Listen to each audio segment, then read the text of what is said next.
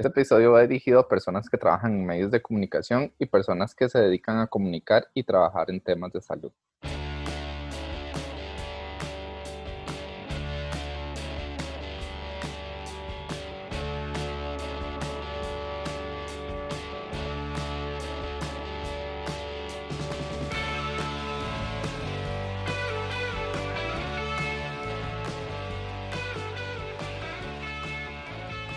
Bienvenido, Marcel, ¿cómo está? Hola, Josué. ¿Cómo Este, todo? ah, aquí estoy, vivo. Eh, este, bienvenidos, vivo para este proyecto. este, bienvenidos también a todas las personas que nos escuchan. Este es el, el quinto bloque de episodios de Positives. Este, demasiado raro que lleguemos como a episodio 41. En realidad no es raro, lo teníamos planeado, ¡ja!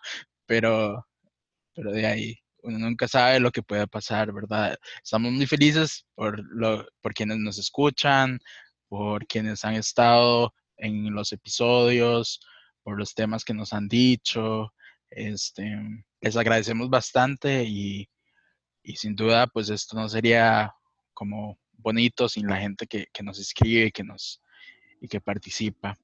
Em, me sentí como leyendo con algo todo lindo del corazón. ¿eh? Eh, Así es, gracias a ustedes tenemos una tercera temporada. no, no es Tercera. tercera, es como, es como la Bueno. quinta ya. Bueno, ya tenemos un pichazo de episodios.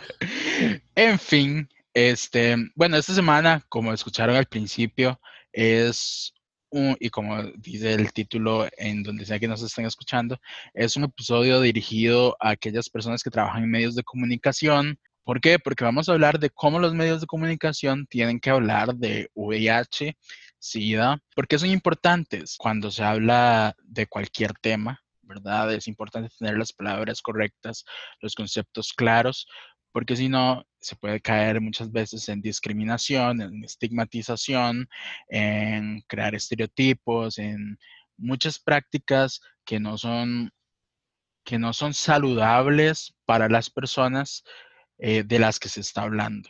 Y los medios de comunicación tienen que saber esto. ¿Por qué? Porque a través del ejercicio de, de, comunicar, este, de transmitir historias, noticias, etcétera, em, pues es importante eliminar el prejuicio, el estigma y demás de, de una vivencia como lo es el VIH, ¿verdad? Em, empezamos, Marcel. Sí. Sí. Eh, Bueno, dale, dale, este- dale. Estas recomendaciones son basadas como en, creo que fue como una organización argentina, me parece. Es, es un documento es, que nace del Ministerio de Salud argentino este, a la mitad de, de la década, de esta década, y se llama Cómo comunicar sobre VIH y SIDA, guía de recomendaciones y fuentes de consulta. Este, algunas cosas las tomamos de ahí, otras las ajustamos como a Costa Rica y otras pues las agregamos. Ahí traten de adivinar, busquen el documento y se van a dar cuenta que agregamos y que no. Jaja, este, dale. Igual hay que tomar en cuenta que el vocabulario que se utiliza para el VIH es universal o debería de ser universal. Por lo que dijo Josué, las palabras pueden generar más estigmas, más discriminación y demás. Entonces, es un documento muy adaptable a, a Costa Rica. Recomendaciones de cobertura. ¿A qué nos referimos con cobertura? Como cuando eh, se da una noticia, ya sea escrita o verbal, eh, en televisión, en radio, en un periódico además, de alguna, de, no sé, pacientes de VIH o em, alguna noticia extranjera de, de alguna persona que viva con VIH. Primero, el VIH y SIDA no son lo mismo. El qué? VIH, esto lo hemos explicado muchas veces en los episodios, pero como que, como que les, se les cierran los oídos a la gente. El VIH es el virus de inmuno- inmunodeficiencia humana. Y el SIDA es la condición o es el, el el VIH avanzado, cuando ya llega a una etapa avanzada, ¿qué ¿cómo se llega a la etapa SIDA o al VIH avanzado? Bueno, una persona que eh, por alguna circunstancia de la vida nunca supo que vivía con VIH, por ende el virus eh, pasó a su segunda fase. Em, alguna persona que, mm, que por X o Y razón empezó con tratamiento y luego eh, decidió dejar de tomarlo. Em, por muchas razones se puede pasar a la etapa SIDA, que es cuando el sistema inmunológico ya no puede defenderse eh, del todo, entonces empiezan a entrar enfermedades oportunistas, que es lo que, es lo que normalmente se habla. Entonces hay que saber diferenciar entre eh, VIH y SIDA. Por ejemplo, eh, José y yo somos VIH positivos, nunca se nos tiene que referir como personas con SIDA, porque no, uno, está mal hablar como personas con SIDA y segundo, eh, ni tan siquiera hemos llegado como a esa etapa y bueno, esperemos que no lleguemos a, a una etapa avanzada del VIH. Entonces hay que saber como esa diferencia. también. Dale, dale. También el VIH eh, no se contagia, este se transmite.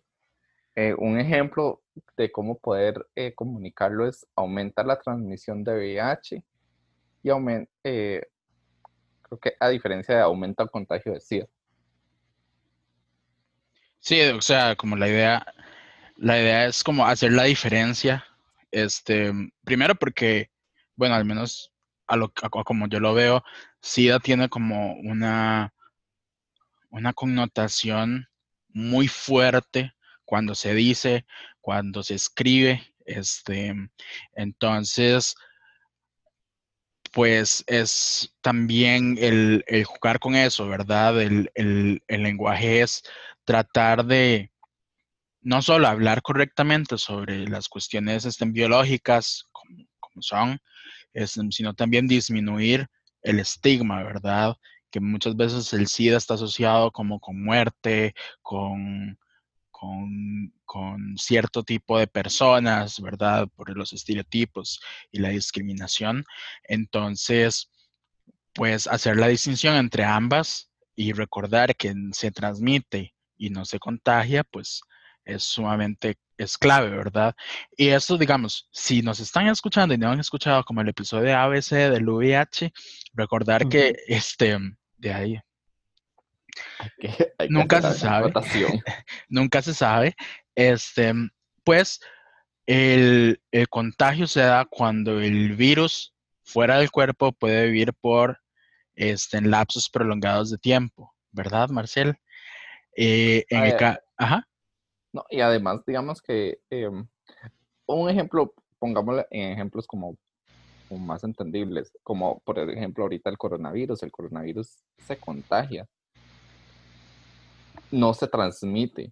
Digamos, nosotros, personas que vivimos con VIH, no vamos a contagiar a nadie, sino que somos como, yo lo veo como que somos el vehículo que el VIH usa para moverse. Pero eh, por tocar a alguien no, no vamos a contagiarlo. Sí, digamos, el, el, el contagio está ligado como a, como a que queda sobre una superficie, queda sobre, sobre el cuerpo algo así. Y el, virus de inmunodeficiencia humana, pues lo que, lo que ocurre con él es que no se, no se adquiere de esa forma, ¿verdad? No se adquiere compartiendo cucharas, no se adquiere tocando a alguien, no se adquiere mediante los besos, se adquiere mediante el contacto, este, fluido con fluido, ¿verdad? Este, y ese contacto es sea solamente a través de las vías sexuales, sea solamente a través de la, del compartir jeringas en caso de las personas usuarias de drogas, este, sea, sea en, se daba en, de sangre. en, transfusiones de sangre, etcétera, ¿verdad? Son, son métodos de transmisión muy específicos y por lo tanto es, este, hablar de contagio viene a estigmatizar el hecho de que las personas con, con VIH, este, pues eh, transmitiéramos el virus mediante compartir inodoro, incluso en los, en los 80s, 90 se decía eso también. Entonces, entonces son cuestiones de, de vocabulario que son necesarias de cambiar, ¿verdad? Y que se da mucho en los medios, ¿verdad? La semana pasada veíamos una nota de cierto noticiero, este, eh, costarricense, que... la sabana. que decía, que decía que, la, que una persona curada de SIDA murió, ¿verdad? Primero que todo, esa persona es más, más allá de su diagnóstico. Segundo, esa persona no, no, vivía, no murió de SIDA, ¿verdad? Murió por una, por algo aparte, ni siquiera relacionado al VIH y este fue relacionado a las, a las cirugías a las que lo sometieron y segundo este no estábamos no estamos hablando de SIDA estamos hablando de VIH verdad entonces estamos viendo cómo la desinformación este, se continúa reproduciendo en los medios de comunicación muchas veces por ahorrar caracteres, muchas veces por transmitir este, la nota más rápido, pero ese vocabulario, este, el hecho de que necesitemos reducir es el tamaño de una nota, de que necesitemos este, eh, hacerla más sencilla de entender, no quiere decir que debamos reproducir em, violencia, ¿verdad? Y discriminación. Otra, otra recomendación es recordar que el VIH es una condición crónica, ¿verdad? No significa específica específicamente muerte. ¿Esto por qué? Porque muchas de las notas, este, me recuerdo una en, ese mismo canal del noticiero que hicieron en un programa que dan los lunes este, sobre VIH hace unos cuantos años, que, que la manera en la que se trató el tema fue sobre pues sobre la tragedia, sobre eh, que las personas con VIH sufríamos y nos íbamos a morir prácticamente. Este, y no, ¿verdad? Si bien es cierto, muchas personas mueren por, por, por enfermedades relacionadas al SIDA en Costa Rica, este, al igual que en el resto de países del mundo. Em, eso no quiere decir que todas las personas vayan a morir. Por lo tanto, es una condición crónica, ¿verdad? Porque ya existe tratamiento, porque este, las personas no necesariamente mueren por ello, mueren por enfermedades relacionadas. Este, no sé, eso es lo que se me ocurre. Y la, la, siguiente, de hecho, la cuarta, va muy relacionada, ¿verdad? Las personas no mueren de SIDA, mueren de enfermedades relacionadas. Entonces, se refiere? Dale. Esto de enfermedades relacionadas es como lo dije como lo dijimos al inicio, enfermedades oportunistas. ¿Qué pasa cuando el VIH pasa a la etapa avanzada, que es el VIH avanzado o el SIDA? Es cuando el cuerpo ya del todo, o sea, no tiene eh, defensas, por decirlo de alguna manera. Incluso ni siquiera con eh, antirretrovirales eh, puede incluso que la persona no llegue a generar defensas. Entonces, obviamente, eso es como muy obvio. el cuerpo está tan débil que cualquier enfermedad puede entrar al cuerpo. Pero es eso, que una enfermedad se aprovecha de lo débil que está el sistema inmunológico y es donde empieza a atacar. Mas no es el SIDA el que ataca el cuerpo, por decirlo de alguna manera. La siguiente es, no se habla de virus del SIDA ni de virus del VIH, se habla de VIH que es lo que venimos diciendo, así es como se conoce la condición de salud, VIH, virus de inmunodeficiencia humana. No tenemos que hablar como virus del SIDA, porque, o sea, no es el virus del SIDA, empezando por eso, y además genera demasiada discriminación y demasiado como em, un impacto negativo a la hora de hablarlo, como lo explicó Josué al inicio. Sí, sí, igual es como, como virus del SIDA, el SIDA no es un virus, ¿verdad? Es una etapa. Y segundo, virus del VIH es como redundante, es como decir virus del virus de inmunodeficiencia humana, entonces es mejor solo decir VIH, ¿verdad? Incluso les conviene a ustedes como medios el, decir, el decir VIH en vez de SIDA, se ahorran un carácter y decir VIH en vez de virus del VIH se ahorran más de cinco caracteres. Entonces, pues economía del lenguaje en este caso y no están discriminando, no están siendo violentos hacia ningún grupo, lo cual es importante. Este, esta es, es muy común, ¿verdad? La que sigue. Se dice personas con VIH, personas que viven con VIH, este, pero no se dice portadores de VIH. ¿Por qué? Este, es, eh, esto de portadores no sé si se usa mucho como en medicina, como, como que esa persona es portadora de el virus de la gripe. No sé si es un virus, corríjame a mí porque yo soy burro en estas cosas. Pero es, este, pero el punto es de que se usa mucho en medicina, pero al momento de hablar de VIH hay todo un estigma social que, que existe, ¿verdad? Entonces, cuando se habla de portadores de VIH, este, tiende a crear estigma. ¿Por qué? Porque se, se entiende o la gente se imagina a personas que son malas, ¿verdad? Porque está esto de que siempre, siempre que alguien habla de VIH, habla de una persona con VIH que adrede transmite el virus a las demás personas, ¿verdad? Este, o se habla, o, o se, la gente se imagina que la persona con VIH fuera un arma, ¿verdad? Como Saikano, es un anime, este, véalo. Pero, pero siempre, siempre se entiende como, como somos personas apuntando con un arma a las personas seronegativas y se lo vamos a pasar, ¿verdad? Entendido como de modo más coloquial. Incluso también la gente lo puede entender si una persona dice portador de VIH como una persona enferma. Y hay que recordar que una persona que vive con VIH no necesariamente está enferma em, o se tiene que ver enferma o lo que sea. Entonces, em, aparte, tampoco es que somos como un carrito ahí que anda aportando todo, ¿verdad? Sí, entonces es mejor hablar de, personas que viven con VIH o este población que vive con VIH, este, en cualquier alternativa. Esto sí es este incluso si lo veo desde el punto de vista de los caracteres, este, es mucho más rápido decir personas con VIH que, que portadores, ¿verdad? Es mucho más sencillo, este, y así vamos cambiando un poco el, la cambiando un poco los conceptos y las palabras que se usan en el modo más coloquial, ¿verdad?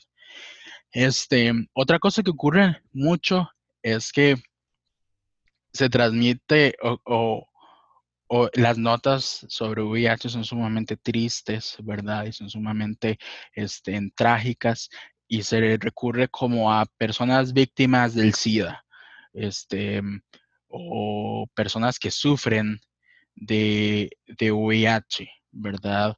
Y, y esto, primero que todo, es, bueno, yendo al grano, es estigmatizante, ¿verdad? No solo porque satisface el morbo de los medios, este, por ejemplo, desde, desde las salas de redacción es probable que una nota de, de, de una persona VIH sufriendo, ojalá con identidad protegida, este, lo cual está bien, pero siempre que nos imaginamos la identidad protegida, nos imaginamos esa persona desde las sombras, ¿verdad? Este, con la luz detrás, la sombra oscura, misteriosa. Hay otras formas de crear identidades protegidas en televisión, por ejemplo. Este, pero, pero siempre son notas este, llenas de misterio, de tristeza, ¿verdad? Este, y las personas con VIH, si bien hay personas que, que tienen condiciones de salud en que les complica su diario vivir, este, no quiere decir que eso sea este, específicamente por el VIH, ¿verdad? Este, las personas no somos víctimas del SIDA porque el SIDA primero no es, no tiene conciencia, ¿verdad? No es alguien que anda asaltando a la gente. Este, y segundo, este, este, tipo, de, este tipo de comentarios este, lo que hace es que nos entiendan como personas sometidas, este, nos entiendan como personas débiles, este, que no tenemos capacidad de decisión sobre, un, sobre este, el virus, ¿verdad? Y muchas de las personas con VIH históricamente hemos sido personas que, hemos, que no nos hemos quedado calladas y que hemos este, salido a las calles a manifestarnos, ¿verdad? Entonces, es muy contradictorio. En su lugar, podemos hablar de personas que viven con VIH, este, VIH eh, más, VIH positivo, este, son más sencillas, ¿verdad? Em, otra cosa que ocurre, este, esta es, esta, esto es muy curiosa porque la mayoría de la gente no la, no la piensa, pero este, el término paciente en la, en la medicina es muy común, ¿verdad? Cuando vamos al hospital nos dicen, este, usted es el paciente de tal doctor. Este, o tráigame al pacientito, ¿verdad? Dicen en las conferencias de prensa de COVID. Este, pero cuando se habla de pacientes en, términos de VIH, este, se habla implícitamente de personas que, que pierden su capacidad, la capacidad de decisión sobre su cuerpo, ¿verdad? Este, es algo que ocurre mucho en los, en los hospitales. Por ejemplo, este, las, personas con VIH llegamos a conocer incluso más que los doctores y las doctoras este, sobre nuestra condición, ¿verdad? Muchas veces llegamos inclusive a darles clases prácticamente. Em, pero cuando nos, se refieren a nosotros como pacientes, em, lo que ocurre es que se aplica una estructura una, estructura jerárquica en la cual las personas con VIH que estamos bajo tratamiento en los centros de salud somos las últimas que podemos decidir sobre nuestros cuerpos. En ese caso, para evitar ese tipo de, de, reproducción que si bien no, se, no resulta discriminatorio al principio, pero si se analiza más este, a, a subtexto, este, se recomienda utilizar eh, personas en tratamiento de VIH, personas que consultan este, sobre VIH, etcétera, em, para, para eh, darnos em, mayor dominio a nivel de lenguaje sobre nuestro, nuestro diagnóstico, sobre nuestra condición de salud, ¿verdad? Además de esto que dice Josué, el, y volvemos a lo mismo, la palabra paciente, como decía él, en salud, em, cualquier persona que piense en un paciente ya se lo imagina que está en una cama, por ejemplo, o que viene muy enfermo, y no necesariamente, o sea, volvemos a lo mismo. Una persona con alguna condición de salud no necesariamente está em, en una cama enfermo o em, se ve físicamente enfermo o demás sino que 10, somos personas que vivimos con VIH y punto. Como dijo Josué, eh, hablemos de personas en tratamiento para VIH o que consultan servicios de salud por VIH. Sí, al final, ese tipo, o sea, la palabra paciente, este, si me pongo ya muy, muy sociología, este, de lo que viene a, evidenciar es la colonización que se da desde la medicina occidental, ¿verdad? Este, yo, yo colonizo tu cuerpo para darte lo que vos necesitas y no, no consulto con vos lo que, lo que es bueno para tu cuerpo, ni los efectos secundarios, ni nada de eso, ¿verdad? De lo que se trata es de ir eliminando esta jerarquía, ¿verdad? Y entender la medicina es como un proceso en el cual es mucho más heterogéneo, mucho más eh, horizontal y en el cual se puede dar diálogo desde una persona este, con VIH, por ejemplo, hacia sus, hacia sus doctores, doctoras o profesionales de salud que la atiendan, ¿verdad? Que debería suceder en cualquier otro tipo de, área de la medicina, ¿verdad? Las personas quienes consultan, quienes están en tratamiento, quienes están internados, deberían tener la capacidad de decidir sobre sus cuerpos y decidir a qué someterse y a qué no, y cuándo salir de esos procesos, por más que los profesionales, las profesionales de salud, les digan que, que no deberían, ¿verdad? Siempre prima el dominio del cuerpo sobre de quién es el cuerpo. Eso es como ver a los pacientes, entre comillas, más al lado humano, más al lado, eh, es una persona, tenemos que tratar como una persona, como un, un ser humano un ser viviente que, que siente, que puede decidir, que puede sentirse alegre tal vez porque está recibiendo un tratamiento o como puede sentirse triste porque no quiere estar en ese tratamiento. Entonces, eh, sí, la palabra paciente es como un poco quitarnos como ese lado humano que, que todos tenemos, digamos. Eh, lo, lo, siguiente, este, es algo que siempre, que siempre este, ocurre, ¿verdad? Siempre que hay una epidemia, siempre que hay una pandemia, este, se utilizan metáforas bélicas, ¿verdad? Se utiliza la lucha contra el COVID, la lucha contra no sé qué, la lucha contra el VIH, ¿verdad? O, o erróneamente la lucha contra el SIDA. Este, y de hecho, el primero de diciembre antes se conocía como la lucha contra, el día de la lucha contra el VIH, ¿verdad? Ese tipo de, ese tipo de, metáforas, este, o hablar inclusive del VIH como un problema de salud, ¿verdad? Como algo con lo que no, no sabemos qué hacer, este, algo o, hablar incluso de crisis del VIH, ¿verdad? Inclusive muchas personas lo hemos usado para, explicar un momento específico de la historia del VIH. Este, son, son metáforas, son adjetivos que tienden a catalogar moralmente el virus, ¿verdad? Como algo, este, un enemigo silencioso este, que recorre las calles, dijo Marx, em, este, eh, pero un enemigo que está ahí, que es, silencioso, que contra el cual debemos luchar, ¿verdad? Este, e, e, estas metáforas bélicas inclusive han, han, han traído este, han servido para crear campaña política, por ejemplo, ¿verdad? Este, por ejemplo, este, en los 60, 70, con el presidente de los Estados Unidos, que no me acuerdo en este momento cuál era, fue que se comenzó a popularizar la lucha contra las drogas, que luego se trajo contra lucha contra el cáncer, que luego se tradujo en lucha contra el SIDA, este, y que le sirvió, le sirvió a los presidentes de los Estados Unidos para crear campañas, este, eh, de ahí son metáforas sumamente nocivas, ¿verdad? Em, o hablar del VIH como un problema de salud, ¿verdad? Este, quita toda responsabilidad en las personas que nos gobiernan. Este, eh, no, esto es una epidemia ante, en, mundial en la que los gobiernos no han hecho lo suficiente, ¿verdad? Este, también es recalcar eh, la necesidad de realizar labor social cuando hablamos del VIH como, como problema de salud. Este, muchas veces este, lo vemos como algo con lo que, contra lo que, como algo que no tiene solución, ¿verdad?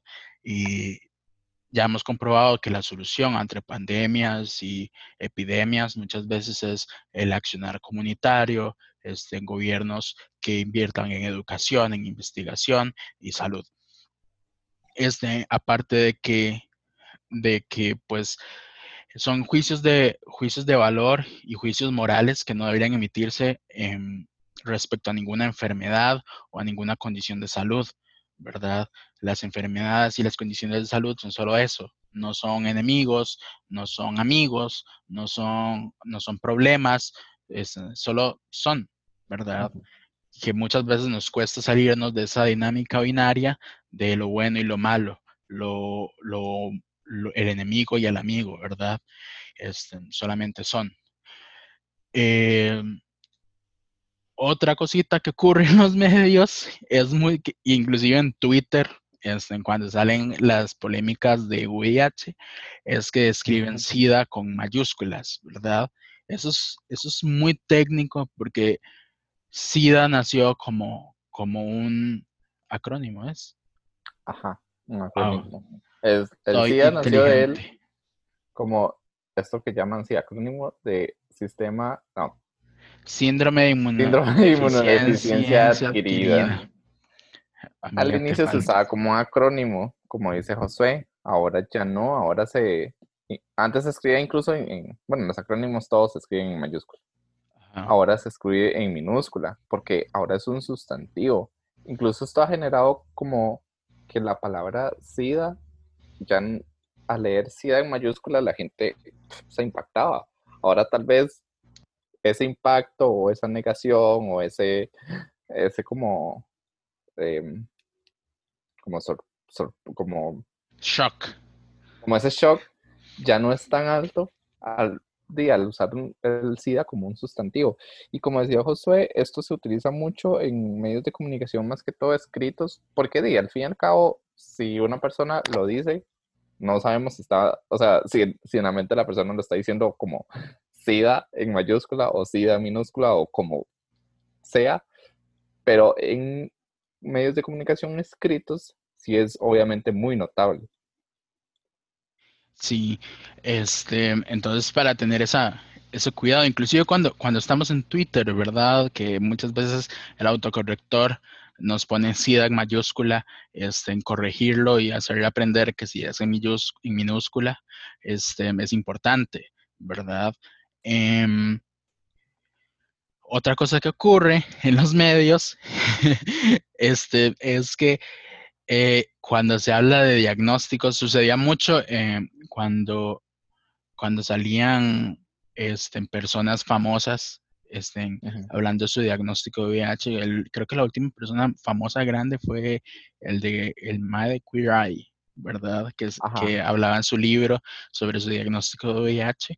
Este, muchas veces en los medios de espectáculos al compartir este tipo de noticias y compartir este, este tipo de información, decían como eh, Jonathan Van Ness eh, confiesa su estado de VIH, confiesa que vive con VIH, confiesa que tiene SIDA, ¿verdad? Todos esos, todos esos titulares están mal. ¿Por qué? Porque una persona no confiesa su, su estado serológico primero, el estado serológico no es un pecado, no es un delito para estar, para tener que confesarlo al frente de las personas, ¿verdad? Además que confesarlo, si yo confieso algo, muchas veces voy a recibir un castigo, ¿verdad? Cuando yo confieso un delito, cuando yo confieso un pecado, me dan un castigo, ¿verdad? Es reproducir la imagen de que, de que el virus con el que vivimos es un, es producto de... Algo más de, de acción es, es producto de cualquier acción que hicimos, ¿verdad? Desde ser promiscuos hasta tener solo una vez sexo sin condón o sexo fuera del matrimonio, etcétera, o simplemente, o incluso nacer, ¿verdad? Este, no, no, el, el, diagnóstico de VIH, inclusive el hecho de nacer, de tener sexo sin condón, una vez de ser promiscuos, no quiere decir que no, no, no, no nos hace culpables de nada. Vivir con VIH no nos hace culpables de nada. Entonces, en este tipo, este tipo de situaciones es mejor hablar de este X persona cuenta sobre su diagnóstico de VIH. Cuenta, este, comparte. Es importante compartirlo, es algo muy bonito compartir, ¿verdad? Este, cuando compartimos algo, pues este, somos vulnerables y compartir cosas muchas veces nos hace felices, ¿verdad? Entonces podemos compartir el diagnóstico de VIH. Este, Marcel da a conocer su diagnóstico de VIH, ¿verdad? Son cosas que son pequeñas, pero que a nivel de analizar el discurso son muy importantes. Em, Esto también, aparte, digamos, además de poder comunicarlos, en, valga la redundancia, en medios de comunicación, también se puede tomar de manera personal. uno no puede esperar, uno no tiene por qué tampoco decirle a la persona, ¿por qué no me confesó que vivías con VIH? O sea, no. Es también decisión de cada persona que vive con VIH hablar sobre el tema, eh, contar su historia hasta cierto punto, incluso tampoco eh, se puede pedir de que una persona, nosotros que vivimos con VIH, contemos todo eh, el rollo del por qué tenemos VIH. Entonces, aparte, además de los medios de comunicación, también esto se puede tomar eh, personal y se puede em, como procesar por aquello que en algún momento eh, tengan contacto con una persona que vive con VIH eh, cualquier tipo de contacto, ya sea eh, em, a manera sexual o afectiva o demás, eh, no pensar en por qué no me lo confesó. No es obligación confesarlo empezando por eso y no se confiesa, sino solo se, se cuenta, incluso si uno quiere contarlo. Este, otra cosa que ocurre con los medios de comunicación, este, y lo cual di las personas de medios de comunicación que nos escuchan, este, quieran colaborar, es que la información que se transmite sobre VIH este, debe ser siempre para prevenir o para dar a conocer. No sirve la información por más que, por más que este, nos digan que va a vender más, que va a ganar más clics, de que lo van a publicar esto más rápido, no sirve si va a causar miedo o si va a alarmar, ¿verdad? ya hemos visto, por ejemplo, con COVID este año, este, cuando las informaciones han sido para causar miedo, para causar terror, ¿verdad? Lo que ha ocurrido en el, en el, accionar de las personas. Este, y con el VIH es lo mismo, ¿verdad?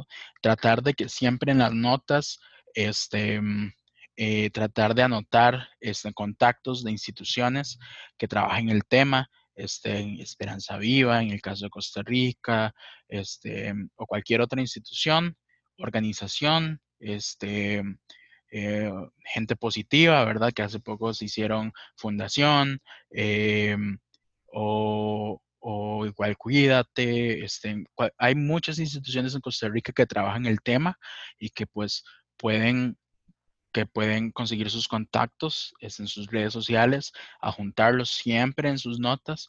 ¿Para qué? Para que la gente se haga el examen, para que alguien acuda a esas instituciones buscando ayuda, buscando grupos de pares en caso de que los necesite, ¿verdad? Y así ayudar a disminuir el miedo, el miedo, ¿verdad? Están también si, seguimos, de hecho, si seguimos todas esas estas recomendaciones en cuanto al lenguaje en la cobertura de noticias sobre VIH, este, pues vamos a tener, vamos a, vamos a tener que no estamos transmitiendo miedo ni estigma, ¿verdad? Entonces, tratar de seguir siempre estas recomendaciones, ¿verdad? Em, cuando, cuando hagamos notas, por ejemplo, cuando yo hablando como si fuera periodista, dejé la carrera botada. este, este, Voy a ver pero... unas conferencias de COVID preguntando por qué Porque abren bares. Exactamente.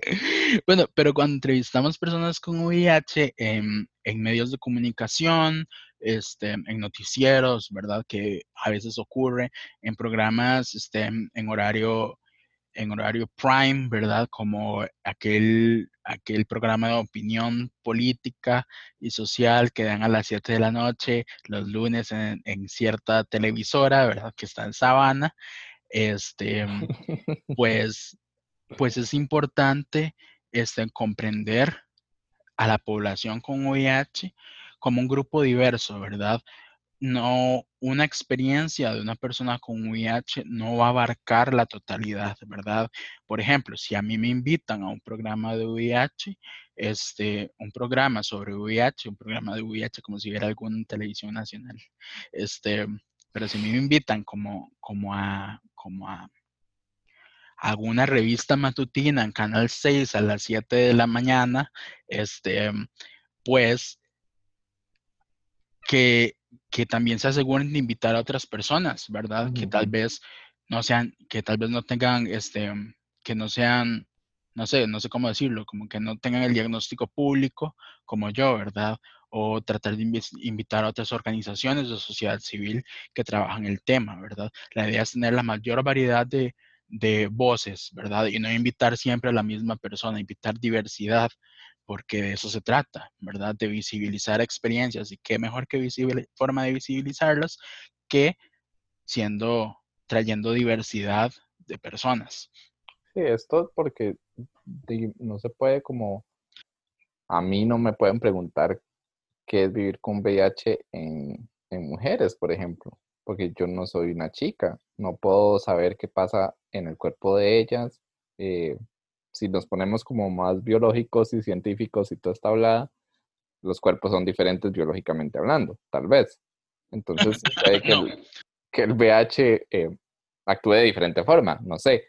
o no me pueden decir a mí, eh, o no nos pueden preguntar em, cómo afectó nuestra, o cómo afecta a la niñez a los niños que nacen con VIH, porque nosotros no nacimos con VIH, por ejemplo. Entonces, como, como, como decimos en este, en este punto, em, somos un grupo muy diverso. La vida es muy diversa hasta en el VIH. Sí, incluso este, el, nivel, el nivel de ingresos económicos o el nivel de estudio este, afecta la experiencia de VIH, ¿verdad? Entonces, este, tratar de conseguir gente que, que represente la diversidad en lo más que podamos, ¿verdad? Acorde a nuestro presupuesto también. Este, otra cosa que es importante cuando hacemos experiencias, este, mm, eh, entrevistas de experiencias, es comprender que vamos más allá de nuestro diagnóstico, ¿verdad? Por ejemplo, yo puedo, yo paso hablando de VIH en redes sociales, pero no es lo que soy al 100%, ¿verdad? Este, yo trabajo, yo leo, yo salgo a comprar este, al supermercado las, la comida, etcétera. Yo tengo relaciones con personas, personas tienen relaciones conmigo. Este, yo hago muchas otras cosas, ¿verdad? Que no necesariamente están relacionadas con el virus. Y de eso se trata también, de, de, enfocar ese lado más humano, ¿verdad? Porque muchas veces este, es como, y cuénteme, cómo es, cómo es vivir con VIH. Y uno di, respiro, camino, ¿verdad? Y solo eso, ¿verdad? solo me tomo una pastilla en algunos casos, solo me tomo más pastillas. Este, ya cada quien tiene su diversidad, este, tiene, tiene diferentes formas de lidiar con eso, ¿verdad? Y eso es también parte de la diversidad, que somos más que un diagnóstico, ¿verdad? Bueno, abarcar la mayor diversidad de voces, eh, no solo de hombres gays blancos, es como lo que, lo que normalmente sucede. Lamentablemente, eh, la visibilidad del VIH se da mucho en, en hombres gays, específicamente blanquitos, machitos de ojos verdes. Entonces, hay que salirse como de esa estructura y de esa burbuja y saber que no solo ese tipo de población eh, vive con VIH, hay personas trans que viven con VIH, eh, mujeres que viven con VIH, personas heterosexuales que viven con VIH, niñas, eh, personas indígenas, incluso un tema que, que nunca lo, hablan, ni siquiera yo creo que en, que en los sistemas de salud, personas migrantes son como aún más olvidados porque no son del país. Entonces, em, conocer las historias eh, en general, no solo de un grupo eh, específico que se le ha dado cuerda todo este tiempo desde que salió, desde que empezó la epidemia del VIH. Sí, incluso, o sea, de lo que trata el periodismo, este, o la carrera de comunicación, es de no solo de comunicar, sino de también, este, bueno, sí, comunicar, pero dar a conocer experiencias también, este, salirse mucho de la zona de confort, ¿verdad? Muchas veces, muchas veces nos quedamos entrevistando a las mismas personas que solo pasa la televisión comercial del país, este, en la cual siempre entrevistan a los mismos expertos, ¿verdad? Este, a los mismos hombres blancos de mediana edad que hablan sobre aborto, que hablan sobre femicidios, que hablan sobre X, sobre Y, ¿verdad? Este, no, si si una persona que estudia cómo nos está escuchando, ¿verdad? Creo yo que es buen momento para que se salga de su zona de confort, ¿verdad? Y con eso no quiero decir que nos inviten a nosotros a más espacios, ¿verdad? Sino que traten de conocer las organizaciones que, que trabajan el tema del VIH en su país, en su comunidad, que traten de, este, si no las hay, este, cómo podemos formarla, ¿verdad? Este, cómo, a quién podemos contactar, ¿verdad? Tratar, tratar de trascender este, las barreras este, que ha, creado el academicismo muchas veces, ¿verdad? Que es como yo voy a una comunidad, saco la información, la publico, hasta luego, ¿verdad? Sino este, tratar de crear esos lazos con las comunidades, en este caso con población con VIH, este, es importante con, salirnos de la zona de confort, conocer organizaciones, entrevistar personas, este, conocer más organizaciones, ampliar nuestro horizonte, ¿verdad? Este, y esto es algo que muchas veces a nosotros, personas profesionales, este, se nos va, ¿verdad? Este, es, es peligroso.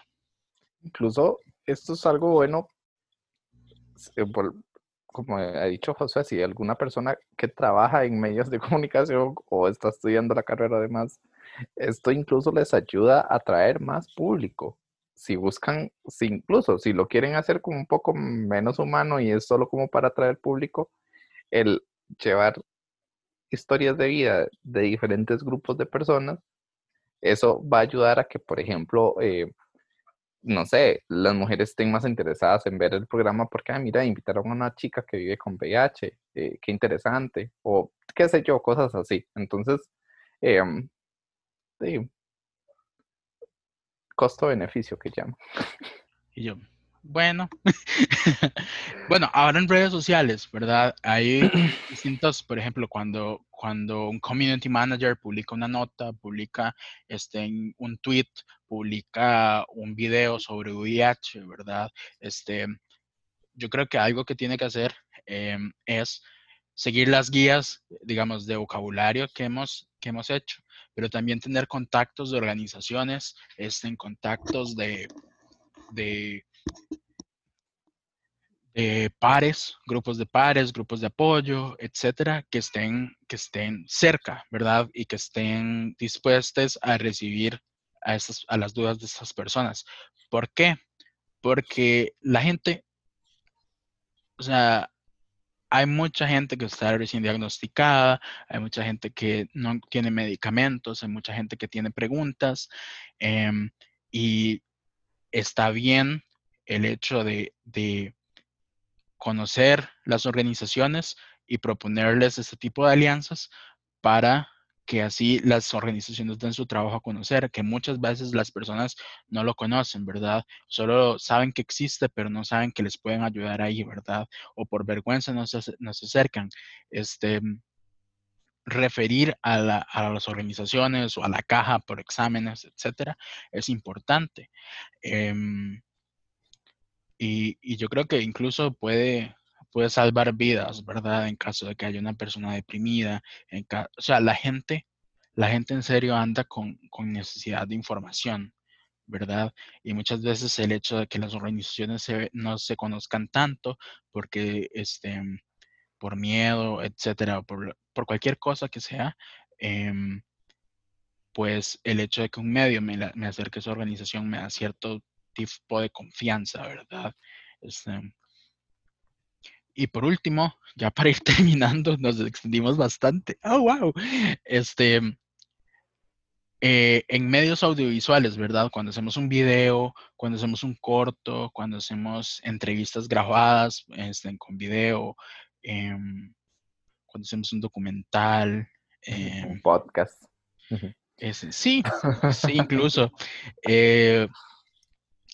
Algo que ocurre bastante em, con un noticiero que dan a las 7 de la noche en Canal 6, este, es que le ponen música a las noticias, ¿verdad? A las entrevistas y sacan, o sea, a veces usan bandas sonoras de videojuegos y anime, lo cual me da demasiada risa, este, pero a veces usan música este, para, para crear impacto en la población, ¿verdad? Cuando presentan un, un, un desastre natural, usan esa música tipo tan dramática, ¿verdad? Tan desgarradora de que vidas se están arruinando, ¿verdad?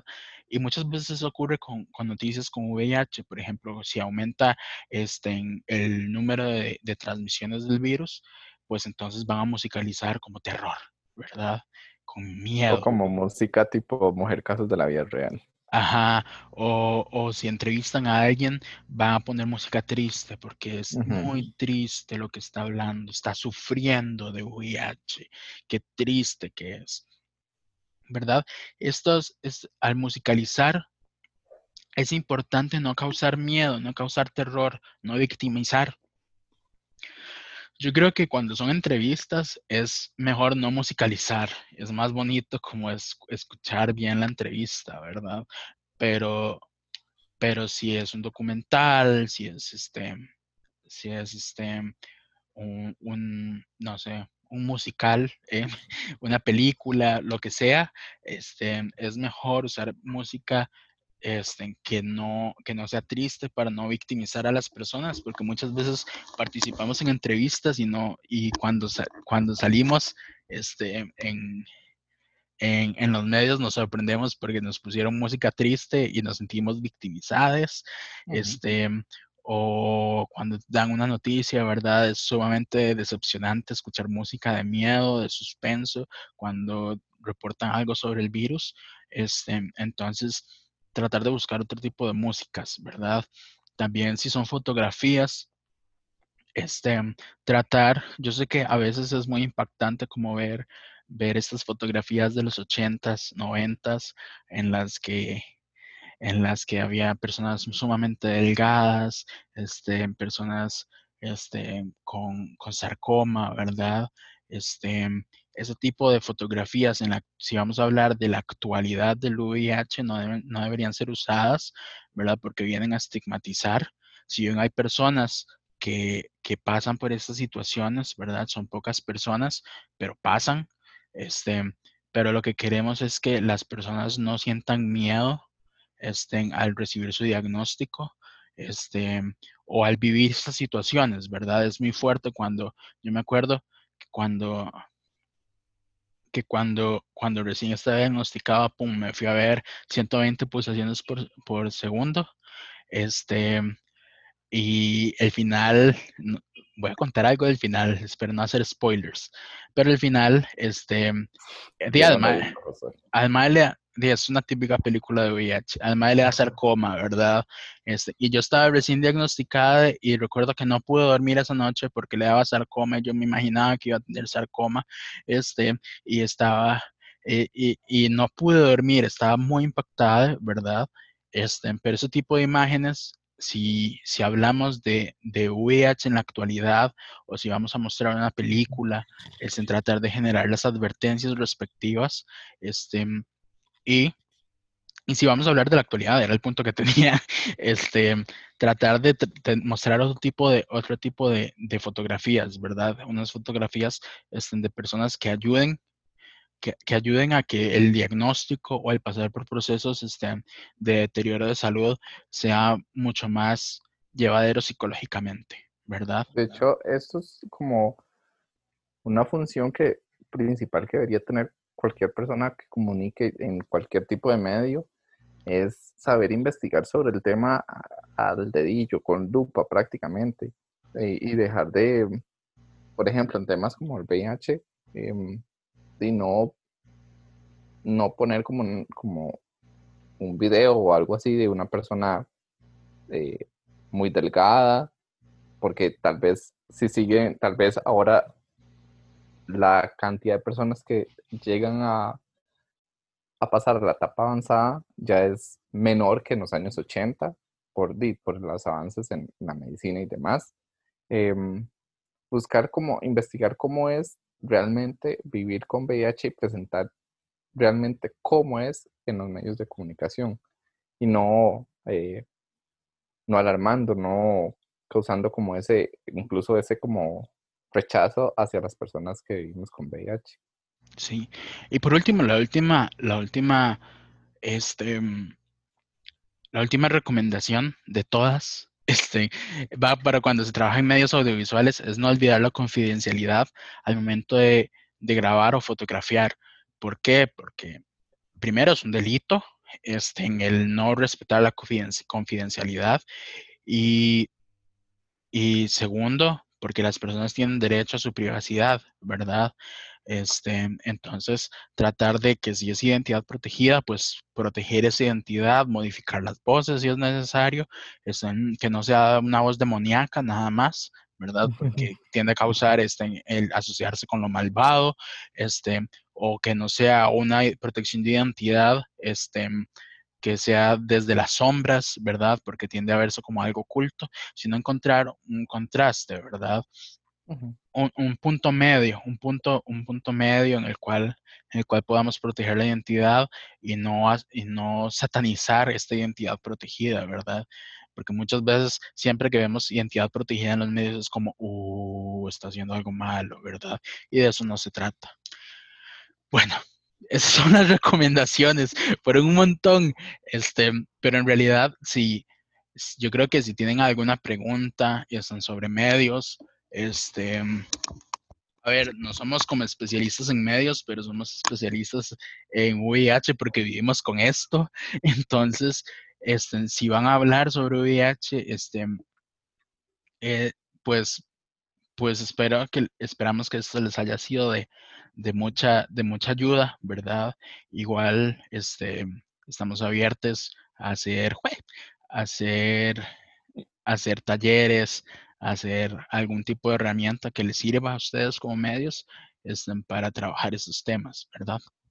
Este tema incluso surgió por una noticia reciente de un medio de comunicación que fue como... Mm, y por, bueno, y no solo eso, también porque se ha visto como que aquí en Costa Rica los medios de comunicación no saben hablar del tema, entonces ya es como que uno está demasiado arte de estar viendo palabras que no deberían de usar.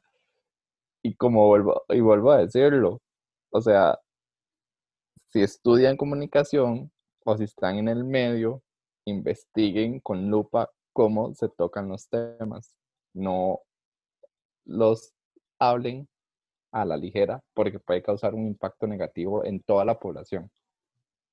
Sí, este, no, igual, ah, bueno, segundo lo de lo que dice Marcel, pero también digamos como que, como que sepan que se pueden acercar a nuestro espacio y nosotros podemos ayudarles a, no a revisar las notas porque les cobraríamos por eso, porque, porque sí, este, nada que ver, este, pero a lo que me refiero es como a crear espacios en los cuales, espacios de educación en los cuales este, eh, eh, sus colegas, este, sus, no sé, sus colegas, sus directores, lo que sea, este, pues puedan aprender cómo comunicar sobre el tema, ¿verdad?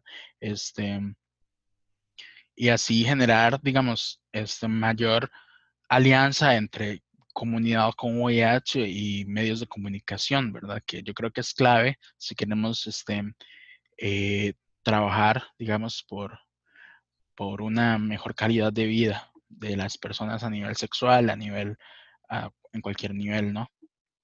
Sí, incluso generar una información más asertiva y más adecuada eh, para que las personas logren como, como ver el VIH de una manera diferente, no desde el miedo o desde el rechazo.